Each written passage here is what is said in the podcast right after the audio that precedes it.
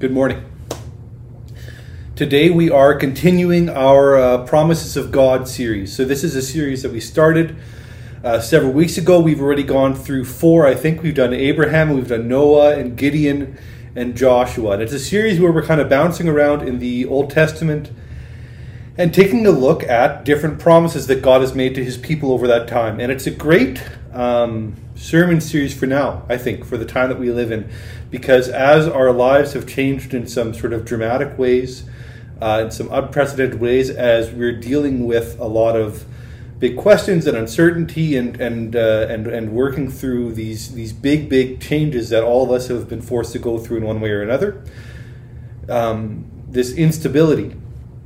It is good to be able to look to Scripture and to see a God who is stable who keeps his promises, and to recognize that even though thousands of years separate us from the people uh, who are being spoken to by God in those times, God doesn't change, and uh, those promises hold true. Uh, even for us today. And so, taking a look at what God said then, what it meant then, and how that applies to our lives now, what that character of God uh, shows us about how He uh, works with us and interacts with us, even in these times maybe especially in these times. That's been a very, very cool exercise. And when Darren and I sat down to talk about this Promises of God series, um, Jeremiah is one of the first people that jumped into my mind. This uh, specific verse that we're going to be looking at today, Jeremiah 29 11, uh, sort of immediately came uh, into my mind as, as a promise that we. Um, could get into, but of course, it's taken us a few weeks to get here. Uh, and one of the reasons is that I was a little bit nervous actually about getting into it uh, when all was said and done. I was a little bit unsure about how exactly um, to approach this or to tackle it because I recognize that this is a special verse for many people. Um, it's a verse that comes up so often in terms of a life verse or a core verse in, in, in the way that we understand God and His plans for us. It's a verse that gets uh, given out. Um, at graduations and at baptisms and at uh, baby dedications and even at weddings. Uh, it's a verse that people tattoo on themselves. It's a verse that really has become hugely, hugely significant for so many people, and it's used in these celebratory situations because it speaks of a God uh, who wants good things for us, and it's an exciting thing to kind of recognize um, that God does want good things for us.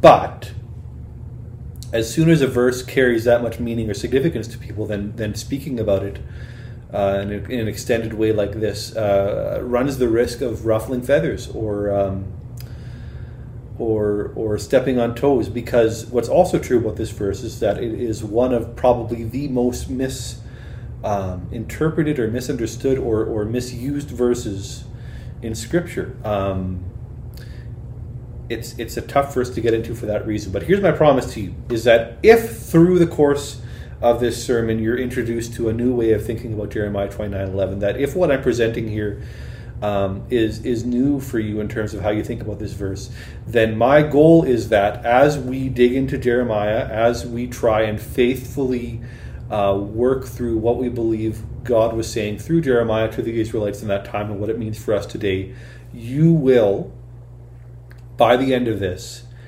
if it's changed, it will have changed for the better. It will have changed to a verse that, if anything, contains more hope for you, contains more joy, contains more uh, promise. That the, the, promises that we find in this verse have gotten bigger. Um, and so I pray that we can uh, walk through this faithfully uh, together. And before we dig in, what I'd like to do is open up in prayer. God, as we explore your word, as we specifically today look at um, what you said through your prophet Jeremiah, um, I pray that you will give us eyes to see and ears to hear what it is that you are saying to us today through these things, that we will be able to honestly approach truth, that we will seek your face and your voice above all else, um, and that we will be open to the steps um, you want us to take in being drawn closer to you, closer to what it means to live for you in this life, that we will truly understand what it is that you have called us to, and that we will accept that calling with joy. Uh, in your name, amen. So, It's a wonderful and beautiful and good verse, but when it is used incorrectly, when it is taught incorrectly, what happens is, is that this verse can start to say things that it was never uh, intended to say. When it's divorced from or when it's taken from its context, it sounds like something much different than Jeremiah would have ever intended it to say. For I know the plans I have for you, declares the Lord plans to prosper you and not to harm you, plans to give you a hope and a future.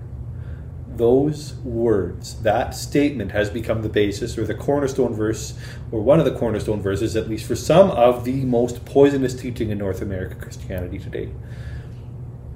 People in some of the biggest churches around the world take this verse and say, if you believe enough, if you give enough, if you trust enough, then the sign of that, according to this verse, is that God's hand of prosperity is going to be on you. You're going to have health and you're going to have wealth. Your problems are going to go away. Your bank account's going to swell. Your issues are going to go away. You'll be healed in all sorts of different ways. If you believe in God, everything's going to be great all the time. Uh, and the reverse of that is also uh, very dangerous.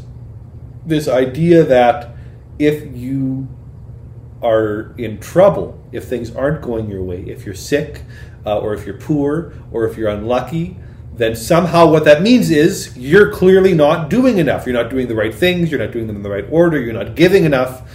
And so then what happens is, is that God is now punishing you uh, for your lack of faith. Uh, but generally, as long as you have faith, well, let me put it this way: there is a there's a movie that came out uh, maybe five six years ago. I'm thinking anybody in our church who has kids under the age of 12 has probably seen this movie, uh, seen it multiple times, I imagine. Um, if if your kids are anything uh, like our boys or uh, or my nieces or nephews, um, and it is called the Lego Movie. And in this movie, um, there is kind of this blindly optimistic character um, who loves this song. This song is featured throughout the entire uh, movie. Emmet is his name, and uh, and Emmet loves this song, and it's played and played and played and played and played again. Um, and it's called "Everything Is Awesome."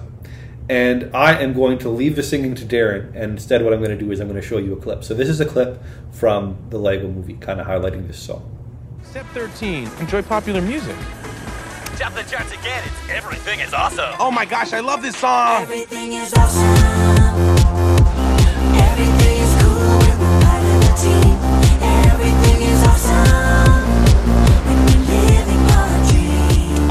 Turn signal. Park between the lines. Yes. Drop off dry cleaning before noon. Read the headlines. Don't forget to smile. Always root for the local sports team. sports team. Always return a compliment. Hey, you look nice. So do you. Drink overpriced coffee. There you go. That's $37. Wow, awesome. I can sing this song for hours.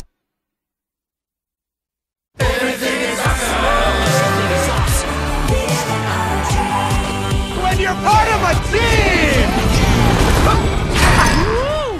All right, everything is awesome. Uh, and and those of you who have uh, children in the house may have them bouncing off the wall singing the song now.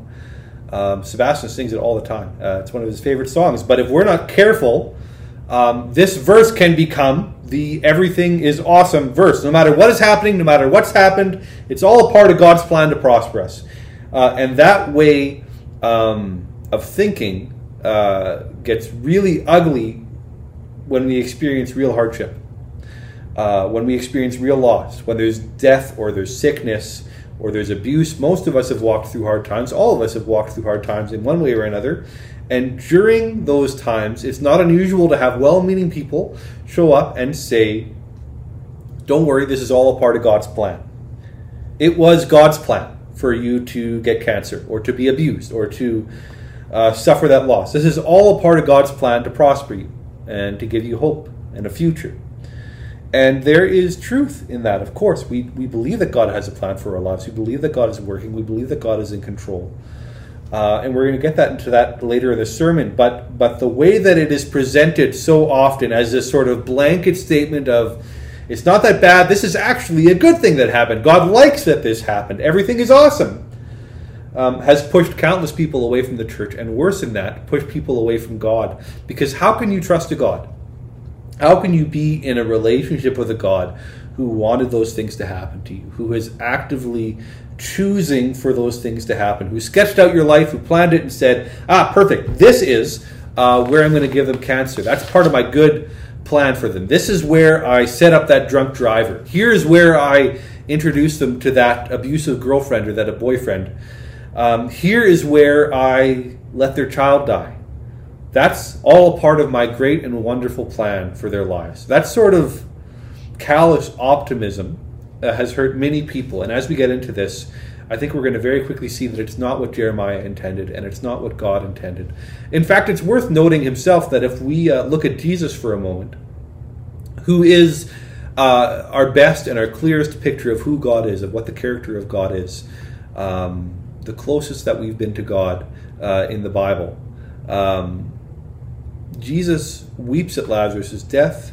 He gets angry at injustice. He experiences stress, anxiety himself uh, when he's praying in the garden in uh, the night before he's killed.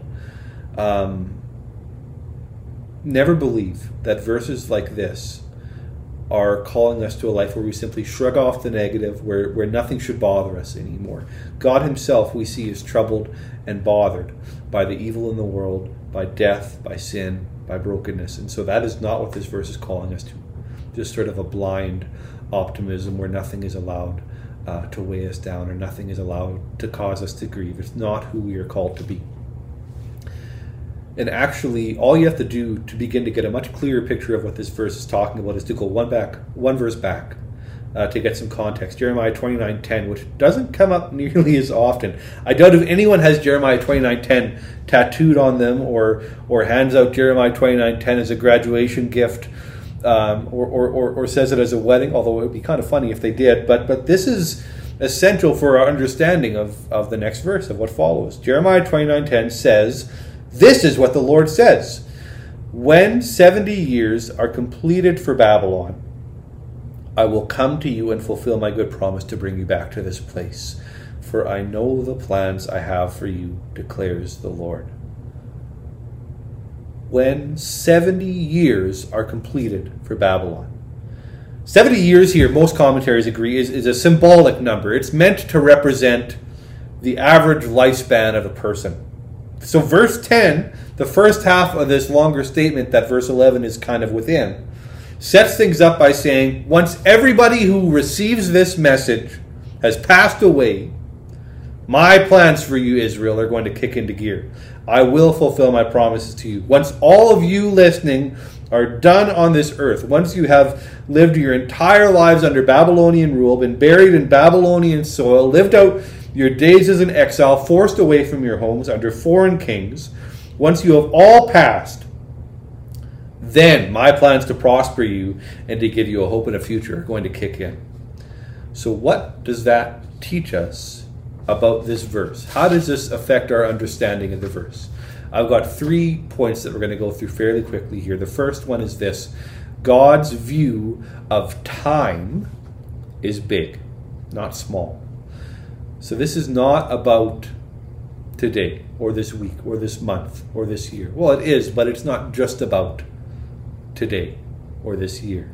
The plan Jeremiah is referring to is a much bigger plan. God is working something through and promising something and beginning something, the fruits of which will not be seen for another three generations.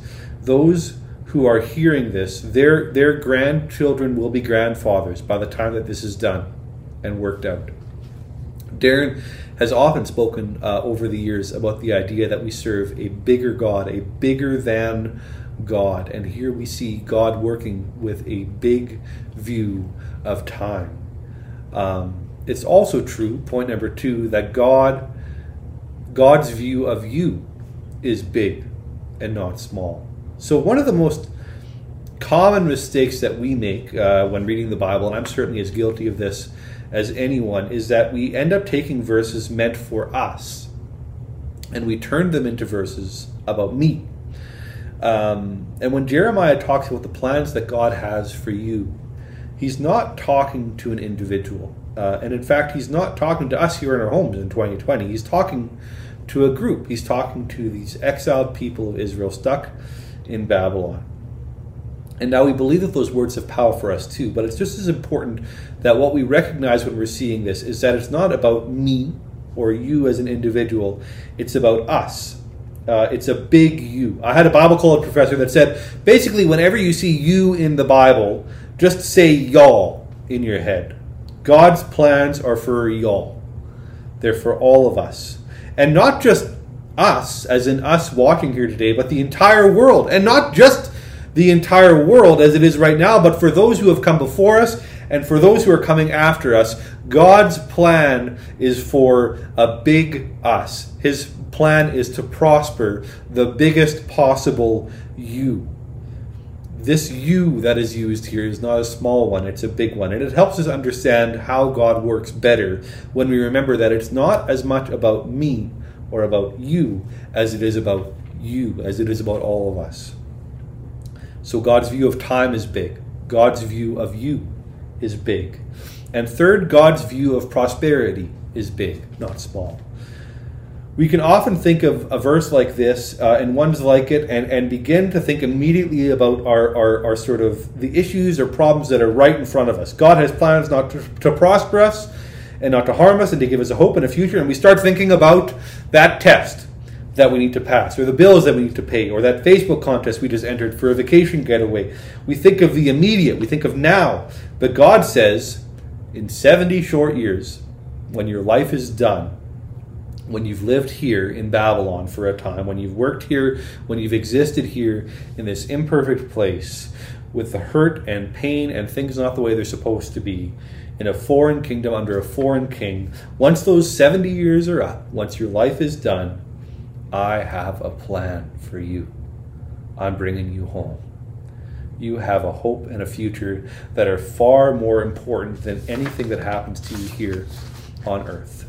So often, uh, when this verse is misinterpreted or misused, it's because we think too small. Small problems, small groups, small amounts of time.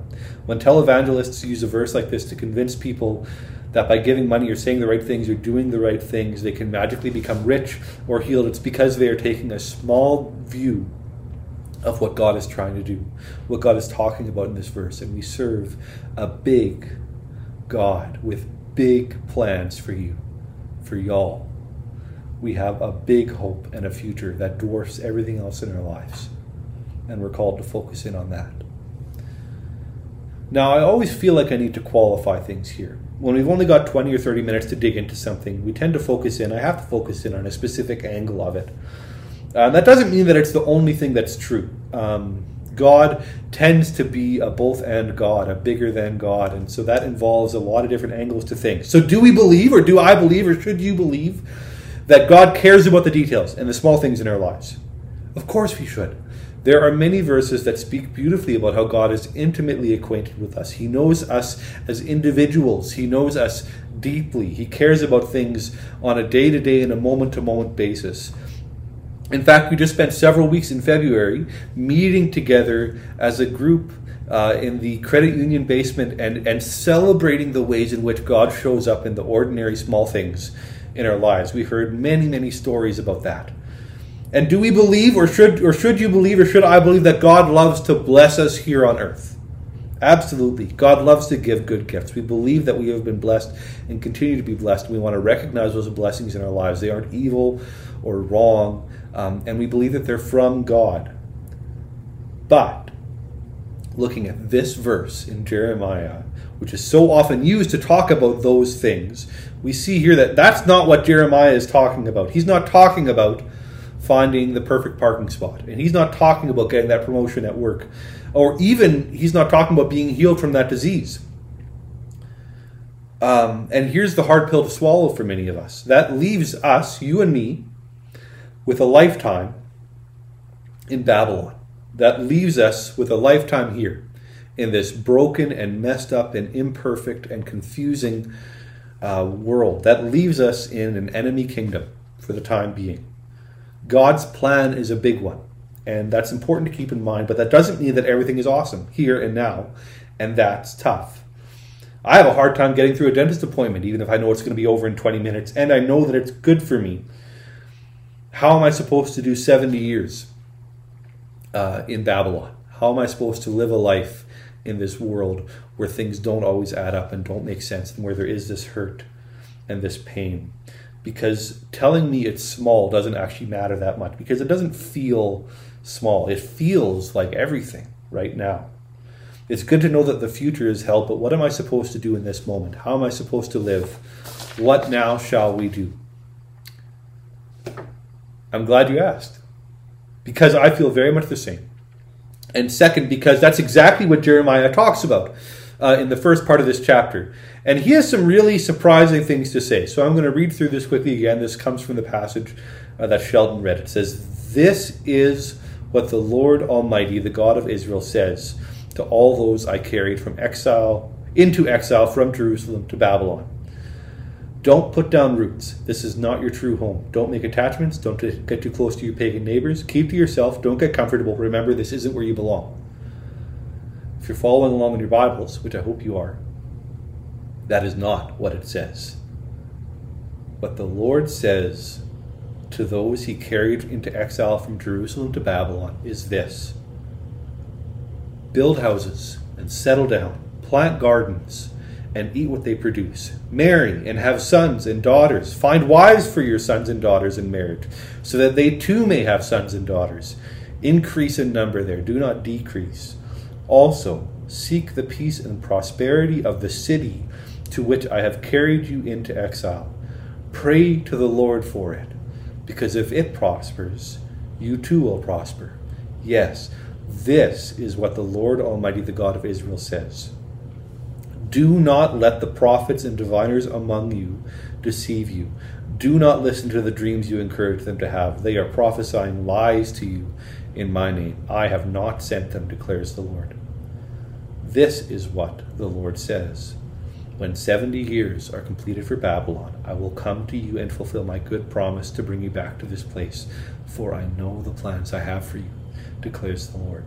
Plans to prosper you and not to harm you plans to give you a hope and a future. So, this would have been shocking to hear. The Israelites are in a foreign land, under a foreign king, and they are under captivity. What they will have been hoping for, what they will have been expecting, is stay strong, stick to yourselves, don't get complacent. You're in enemy territory, your neighbors are evil. Do anything you can to undermine the authority of Babylon. Do what you have to to survive and nothing more. Because God has plans to prosper you. You have a hope and a future. So separate yourselves. Don't get caught up in day to day life. Focus on the future. Instead, there are a few key points Jeremiah makes um, that we can apply, I think, as we live our lives out here in our own sort of Babylon. And this is uh, what we're going to get into uh, with the time that we have left. So, first, build houses and settle down. One of the traps I think it can be easy to fall into as Christians is a feeling of restlessness or, or missed opportunities or not living up to potential or always looking to the next thing, trying to figure out what the next thing is for our lives. And there is a sense in which our hearts um, need to be ready to, to move where God is calling us, that we, that we need to do these things, but we, we get sort of over focused on that and we want to become not too committed to any one thing or to any one place because what if there's something better out there uh, for me? And this can be spiritual or it can be sort of practical uh, material as well. We think about this in terms of jobs and careers, we think about this in terms of boyfriends and girlfriends. Um, and all these sorts of things. What if there's something better? What if I'm missing out on what I'm really truly being called to? I can't get too comfortable because what if I'm being called somewhere else? Besides, uh, you know, as the song says, this, this this world is not my home. I'm just a passing through. And there is truth to that. Uh, First Peter reminds us that we are sojourners and exiles. Uh, Paul says in Philippians that our true citizenship is in heaven, and in Hebrews we're reminded to be oriented towards the city that is to come. Um, we must never forget that. But here we see God agreeing with that saying. It's not in the Bible any, anywhere, but it's a good one. Uh, bloom where you're planted.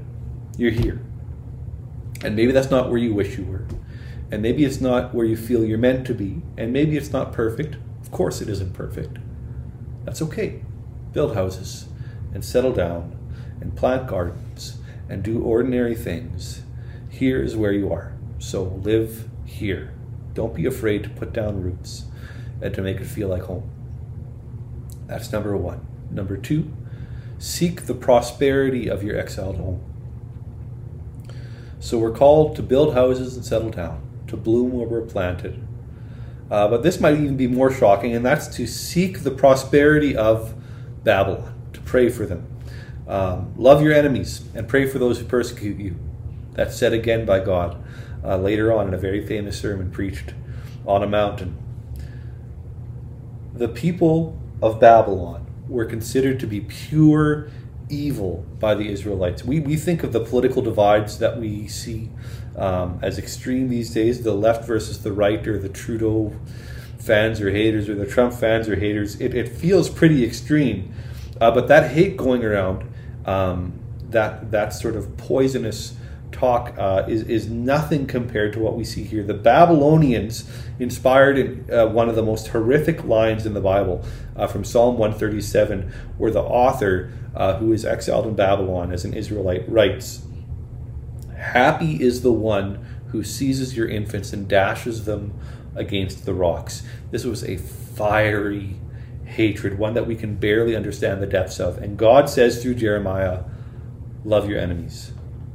And so we see that living in a foreign land, uh, we're called not just to settle into, to begrudgingly accept that this is our home, but to actively seek uh, the welfare of those around us. Maybe uh, even especially those who disagree with us, with those who we feel to be our enemies. So, what does that mean? What does that look like?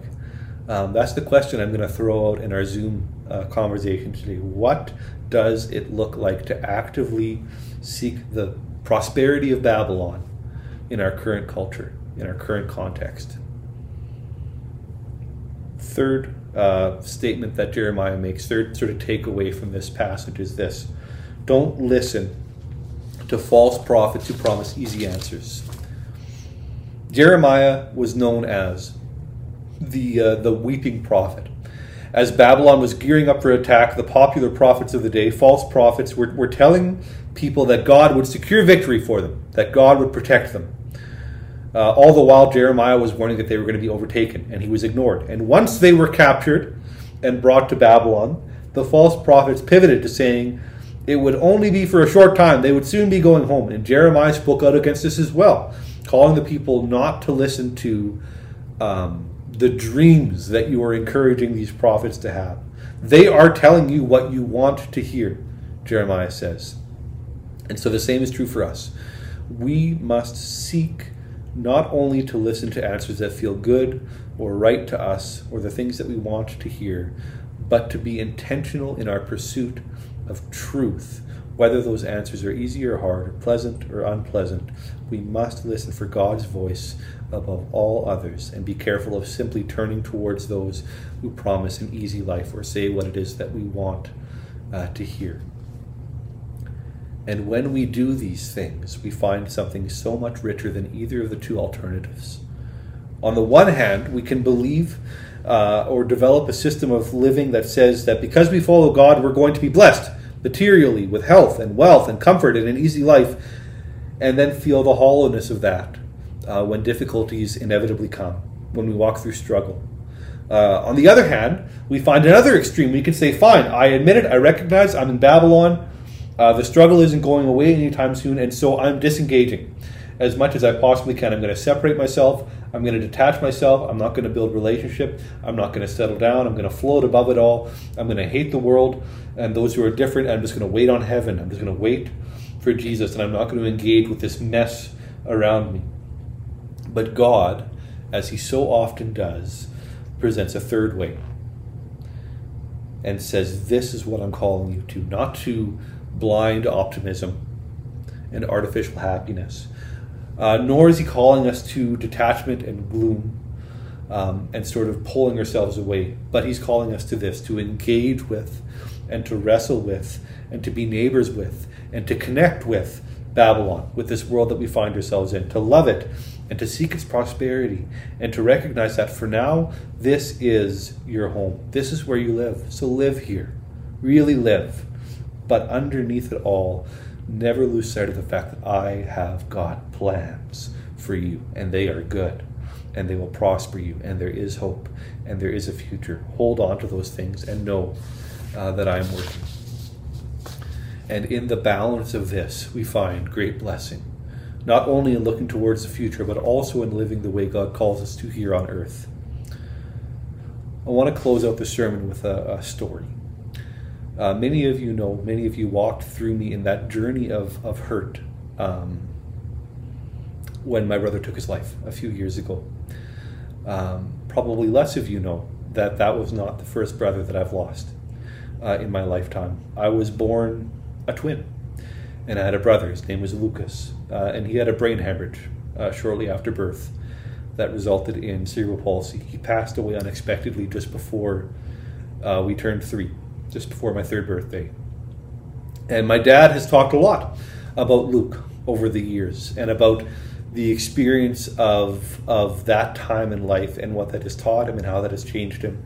Um, and I asked him for permission to talk about that a little bit, to share his story. And actually, I asked him if he'd be willing to send it to me in his own words. So this is what he sent to me. And I think it's a beautiful example of God's plans for us playing out, um, even in the midst of these 70 years uh, that we spend here in Babylon. I vividly remember the day that Kim and I found out we were expecting twins. It was an unbelievably exciting moment. Whenever anyone would ask me if I was hoping for twin boys or twin girls, I would always respond the same way I don't care, as long as they are healthy. Before the boys were born, I seldom thought about the alternative to healthy. But when I did think about it, I envisioned a sad, hypothetical world filled with pain, emotional discomfort, and an ever present feeling of loss. When Lucas and Jesse were born, 10 weeks early, and I became the proud father of two healthy boys, we celebrated their arrival and the fact that everything was okay, even though they were so tiny. When we got the phone call from the hospital after two days with the news that Lucas had experienced a severe brain hemorrhage, I recall being galvanized by a single compelling fact. My son, who was incredibly vulnerable, was now facing the battle for his life, and I would do whatever it took to be his dad. Over the weeks, months, and years that followed, it slowly became more and more clear what that would look like.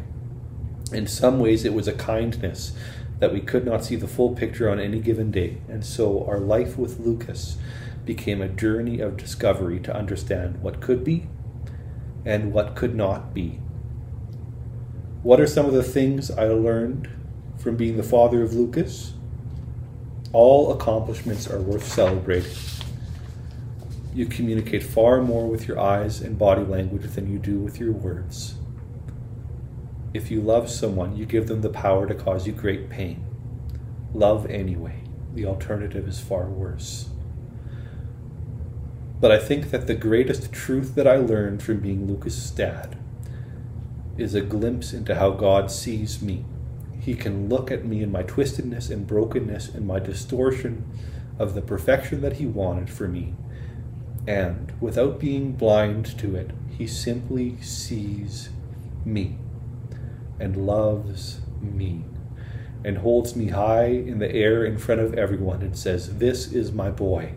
And everything else kind of falls away. When Lucas died, we were stunned. It came without warning, and he simply left one night. If someone had offered me the choice in advance to have a son with cerebral palsy who would consume our lives for three years and then die unexpectedly, I would never have taken that option. But now that I have lived it, I would never give it up. That's from my dad. When we follow Jesus, we are not guaranteed wealth or health or comfort or ease. In fact, Jesus calls us to count the cost, to pick up our crosses, to recognize that the choice will require sacrifice and pain. But on that journey, if our eyes are open to it, if our ears can hear it, we know that like Paul says in Romans 8:28, in all things God works for the good of those who love him, who have been called according to his purpose. Those words are spoken by a man who was beaten, who spent time in jail, who wrestled with his health, and who was eventually executed for his faith. In all things, God works for the good of those who love him. This is what the Lord says. When 70 years are completed for Babylon, I will come to you and fulfill my good promise to bring you back to this place. For I know the plans I have for you, declares the Lord plans to prosper you and not to harm you, plans to give you a hope and a future. Amen.